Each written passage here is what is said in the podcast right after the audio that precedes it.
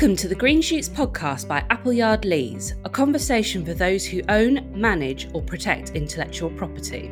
After years of uncertainty, both the Unitary Patent and the Unified Patent Court could be live as early as October 2022. This will impact all existing granted and pending European patents. Patent owners will need to make strategic decisions soon. Here to discuss the implications of the UP and UPC are Appleyard Lees patent attorneys, partner Kate Hickinson and senior associate Chris Mason. Kate and Chris, over to you. Thank you, Charlie. Today, Chris and I are going to chat about the unitary patent and the unified patent court. This is something that within the IP world we've been talking about quite a lot for a number of years now. And it looks like the unitary patent, which we'll refer to as the UP, and the Unified Patent Court, which we'll refer to as the UPC, may finally be coming into effect. So, as a brief background, the UP is a European patent with unitary effect in the participating member states of the European Union. So that means that it's effectively going to be a bundle of patents that you don't need to validate and maintain individually in each country where they take effect. Currently, when we prosecute a European patent application through the EPO, the European Patent Office, at the end, when the patent is granted, we have to validate in each of the countries that are members of the European Patent Convention where we want a patent to take effect. So with the UP, it'll be one patent that's a sort of a bundle that covers those countries that are participating. And at the moment, if we have these national patents that are obtained through the EPO, we then have to enforce them in national courts. So the difference with the UP and the UPC is that instead of enforcing the patents in national courts, they'll be litigated in the UPC. So it'll mean that hopefully there'll be no longer need to be litigation in all of the countries or the national courts where the European patent has been validated. I think it's a very interesting subject, isn't it? It's been long brewing as well. I believe they've been trying to bring in this unified patent system in, in, in Europe for, for many decades now. You know, as far back as the 50s and 60s, I believe, and you know they ended up with the, the EPC first off, and uh, it's taken them this long to get the rest of it. Yeah, it is really interesting how long it's taken. As I understand it, talks around having a single patent in Europe began in the 1950s, and this was going to be referred to as a community patent. It seems like there were years and years of talks around that, which meant that the European Patent Convention was adopted in 1973, which covers all EU member states and I think 11 other states. And although that came into force, it didn't provide this single patent in Europe. And, and various talks and attempts have continued for years and years after that, which eventually have given rise to this unitary patent regulation. So, as I understand it, we currently have 17 EU states that will be part of the UP UPC when it begins. So, it's not all of the current states. Some EU states may join later, but it's the EU states that at the moment don't wish to be part of this new system are Spain and the translation requirements, and also Poland have decided not to not to join. So I think Croatia at the moment also aren't set to join the system, but as I understand it, Croatia joined the EU after the UPC agreement was signed, and they may participate later. I, I don't think Croatia have made an active decision not to be part of this new system yeah, of course, the UK were in line to join the UPC and, and, and be part of the, the UP. They'd ratified the agreement and we were set to be a part of it. We had a central division allocated to London, the Life Sciences Central Division, which was a nice thing to see. That was all back in, in 2016. And then, and then we had a German court challenge. A German lawyer filed a constitutional complaint um, in 2017 against the UPC Agreement Act, and that unfortunately delayed the start of this new unitary system until after after Brexit, and obviously with UK leaving the EU, that created a real grey area as to whether the UK could still be a part of the system. And I think I don't know about UK, but I think it came down to a political decision as much as anything to to pull out. Yeah, it's interesting though, isn't it? Because I know at the time there were lots of legal opinions as to whether the UK could or couldn't be a part of the system. But when I was looking at you know the history of this, as I said earlier, it seemed like there had been a question quite a few years ago about whether Switzerland could join. So I find it slightly strange that it was ever considered that the UK could remain if we weren't in the EU anymore. So, but obviously there were different legal opinions on that, and there was quite a lot of discussion at the time as to whether or not um, we could be a part of it. But as you said, Chris, I think it came down to a political decision and the fact that the government at the time didn't wish to be in any system where it was overseen by EU law. The CJEU involvement as um, a court of, of higher appeal became the big political issue, didn't it? I think, and unfortunately, the unitary patent court system does have the CJEU in its line of appeal, and it's not for substantive issues; it's for where there are uncertainties, and ambiguities as to EU law, the application of EU law within the um, the UPC framework. There is route for referrals to the to the CJEU on points of EU law.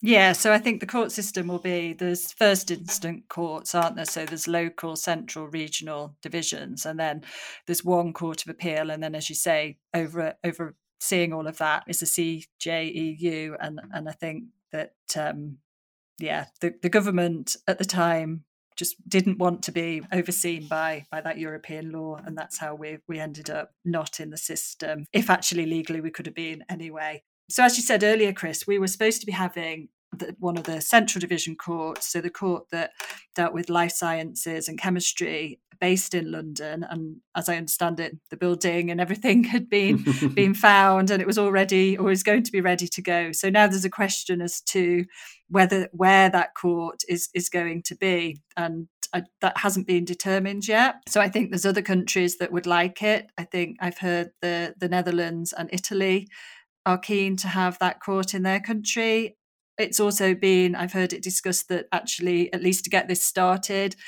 those cases might be heard between the the german and the french courts. So it'll be interesting to see what what happens there and how quickly that decision's made. Definitely. I'd like to see in italy personally. I feel as though you know a lot of the countries we've already talked about already have a lot of the um, epc infrastructure, the EPO infrastructure, and already have been designated parts of the, the UPC system. And so I, I, think Italy stands out as somewhere really that is maybe due a good part of the UPC court system. I think it'd be nice to see it go there, in my opinion. Okay, so we've talked a little bit about the fact that this whole new system was delayed for various reasons. The constitutional challenge in Germany, and then Brexit didn't help matters. So we all got ready for this to happen in 2016. We spent lots of time talking about it, and um, and then it didn't happen for the, for various reasons. So the date that we're expecting that this new system could go live is the 1st of October this year. So, in order for the UP and the UPC to come into effect, we have to have 13 states, including Germany, France, and Italy, that have ratified and deposited the relevant instruments of ratification. So, France and Italy have done that. So, we're waiting for the German ratification and they're expected to ratify when they think that everything's going to be in place for the system to go live. The consensus seems to be that the uh, 1st of October is ambitious. A lot of the commentary seems to be that perhaps later in 2022 or early in 2023 is more likely. So we're currently in this provisional application period, um, which has been referred to as PAP. And during that time, lots of preparatory work is is ongoing. So the judges for the courts haven't yet been appointed. So judges have got to be appointed and trained for this new court. The courts have got to be fitted out. As we said earlier, we're not actually sure where one of those courts will even be. And IT systems have all got to be put in place. So as you said, Chris, I think it's quite an ambitious start date. There's a lot of work going on to to get this this going. But having said that, I've I've heard talks by people that are involved who seem quite convinced that we, we may be going live on the first of October. So we'll just have to see. I wonder if the first of October is one of those deadlines that you set you set an ambitious deadline, you know, to get everyone Yeah. moving, to get the ball rolling as fast as you can. But at the back of their mind, maybe they're thinking, well, if it does slip by a few months, and it's it's not the end of the world. And, and again, as you said, Kate, there is a lot for patentees and applicants to be thinking about. First of all, there's going to be a transitional provision, isn't there? So that people aren't just forced into using this new system and the new court straight away. That seems quite fair to me, really, because obviously it takes quite a few years from filing your patent application at the EPO to get it granted. And, um, you know, things change always between filing an application and getting your patent granted. I always think as a patent attorney, it'd be nice to have a crystal ball but um, people when they filed their european patent applications you know several years ago they didn't know that this was going to happen so i think that's the the justification really for having this transitional period so it's it's just to help people adjust really i think and um, out of fairness to to applicants so there's going to be a time where there will be a dual jurisdiction for patents in the UPC states during this transitional period. So during this time, they'll be able to use or choose to use the, the UPC or national courts, and they can, if they wish, opt out of the jurisdiction of the UPC. I think it's interesting the opt out options, isn't it? Because it's not quite as it sounds like a simple choice. Do you do you want, uh, speaking from the prospect perspective of a patentee or an applicant, do you want your patent to be subject to the UPC um, court? Do you do you want your patents to be subject to the UPC's jurisdiction? Um, and it, it's not that straightforward at all. And there are quite a few different factors to take into account. I mean, obviously, as Kate touched on, the UPC is going to be a brand new court, as, as untested as you can get, really. Uh, we're bringing together a lot of different national jurisprudence histories. Which judges, which nationality judges are you going to have? Are they going to be minded to follow the jurisprudence case law in, in from their own territories, or, or will they have a lot of guidance imposed on them, particularly for the UPC? It's just that there are a lot of uncertainties as to where the court is going to go. Is it going to be patentee friendly? Is it going to be a, a hard judge? It all remains to be seen.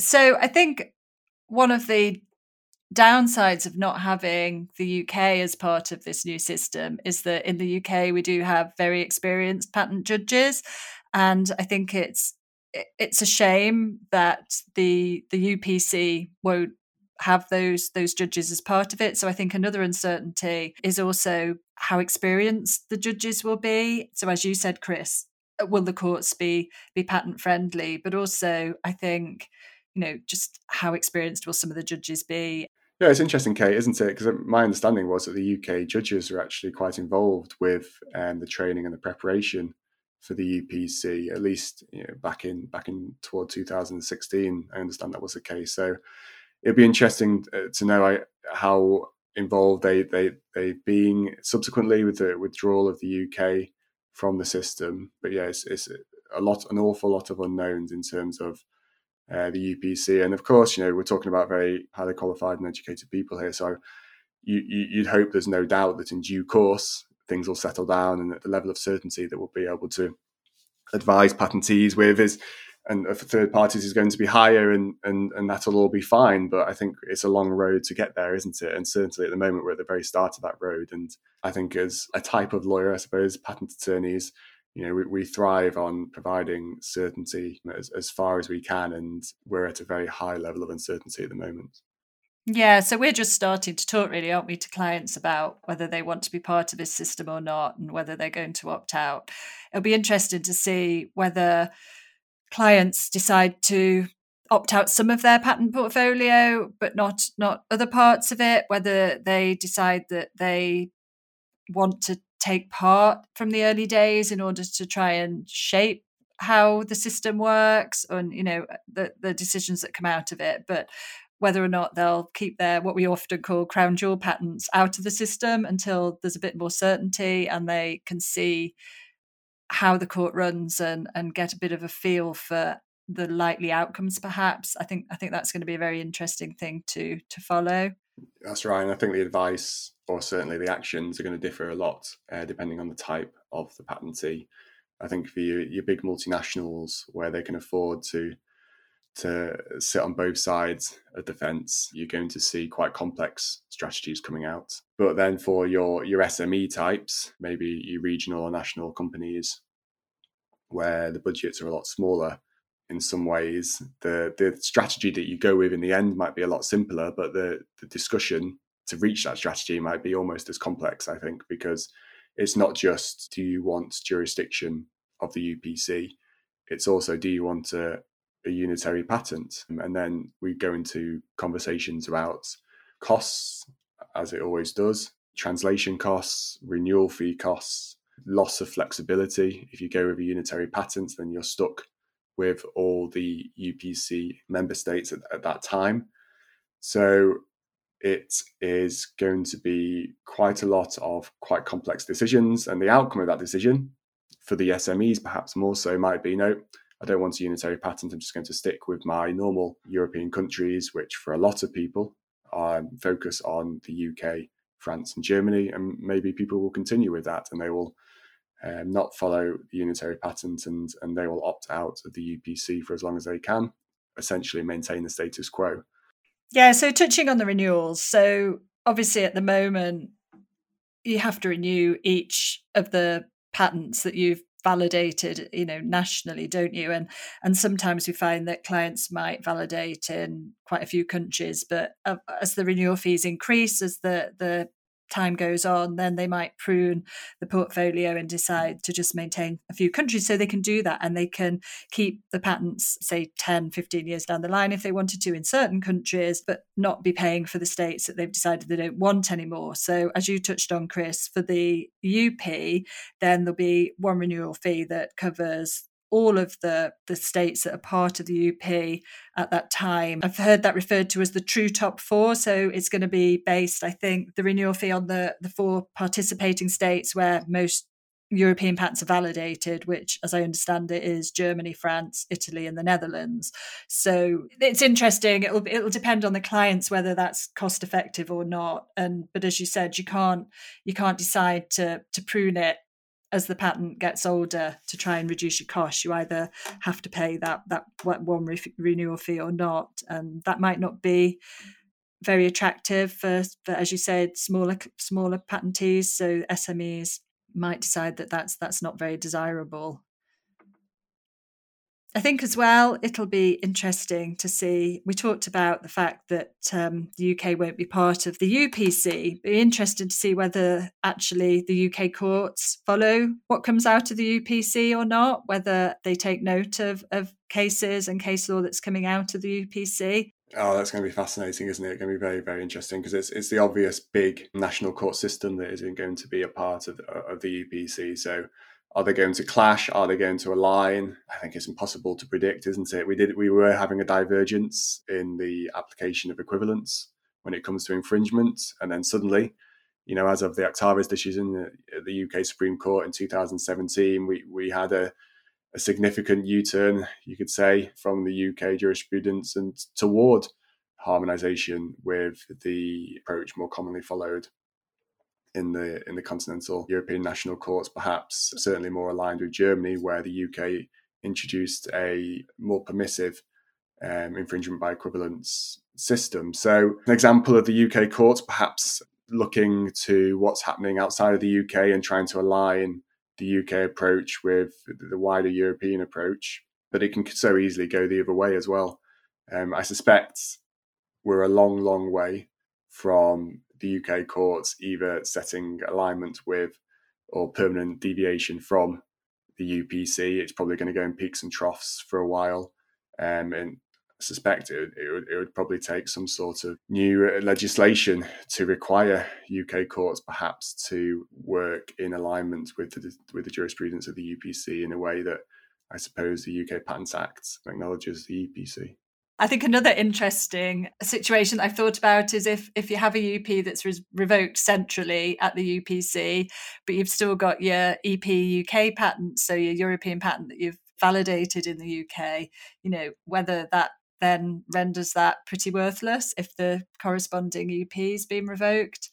Well, that, that's one of the issues they're trying to address, isn't it, with this UPC system? The uncertainty that can be caused, that is caused at the moment and has been caused for decades by differing decisions in terms of infringement and revocation across different European national courts. And, you know, that's that's been an ongoing issue for for decades. And this is what the unified court is meant to help alleviate how far is that going to, going to alleviate it? I don't know. Ob- obviously, it's now putting a, a much higher burden on the UK courts to acknowledge the decisions of the UPC because we're no longer talking about, oh, well, the German courts decided it this way, Lord Justice, whoever, therefore you should also decide it this way. And then Lord Justice, whoever, turning around and going, well, no, actually, I see it differently maybe you know basing it on different facts or whatnot or mm. different testimony. So I, I, suspect it's easier for the UK judges to dismiss a different finding in in an, another European national court than it will be for them to dismiss finding of the UPC, which obviously carries an, an awful lot more weight. Yeah, I, there's interesting times ahead, aren't there? I think as well, it's just worth remembering that from a UK point of view, we're not going to be in the UP or the UPC, but we can continue, we remain in the EPC, so the European Patent Convention, and we can continue to use the EPO um, to obtain patents that are then validated in the UK. And UK businesses, yeah, will be able to use the UP and the UPC to protect their inventions within those participating EU countries. So, although we're not directly part of it, UK businesses will become involved, I'm sure, in some ways. And I think that's an important point, isn't it, to be clear that if you want a UK patent, you can still go via the EPO through the normal system and it will grant through the normal system. The only difference is that at grant, there won't be the option to get a unitary patent that covers the UK. You'll just have to classically validate your European patent, your EP, as you normally would at the moment. Nothing changes there. The only change would be that when your European patent comes to grant, you would have the option of taking a unitary patent, a UP, for the UPC contracting states. But the UK will not be one of those contracting states. So you, you would just classically validate in the UK which means that you still got a bundle in some respects. You could still end up with, for example, a UP covering 17 plus states, plus a EP UK, plus an EP Spain if you if you also classically validated in Spain, as they're currently outside of the UPC. So in terms of changes, we're not seeing any change at the EPO until post grant. And post grant, you will then have a month as it stands to request unitary patent should you want it? And if you do want it, do you also want to classically validate in any additional non UPC countries? If you don't want a unitary patent, which EPC member states do you want to classically validate in? That's where the changes start. It's taken years and years and years to get to this point, hasn't it? And we're going to be watching and seeing how things play out as this new system comes into effect. Yeah, thanks, Kate. I think that's been a, a really interesting chat on what is quite a, a, complex subject, and it's going to be really interesting, I think, getting stuck into all these considerations with our clients going forward. And I'm sure there'll be lots more for us to talk about, certainly in a future podcast coming from us shortly. Thank you very much. Thanks, Chris, and thanks to everyone who gives this podcast a listen. Thank you for listening to this episode of the Green Shoots podcast by Appleyard Lees. For more information on the UP and UPC, please head to our website at www.appleyardlees.com forward slash the dash EU dash patent dash package. If you have a question or topic suggestion, please email us at ip at appleyardlees.com.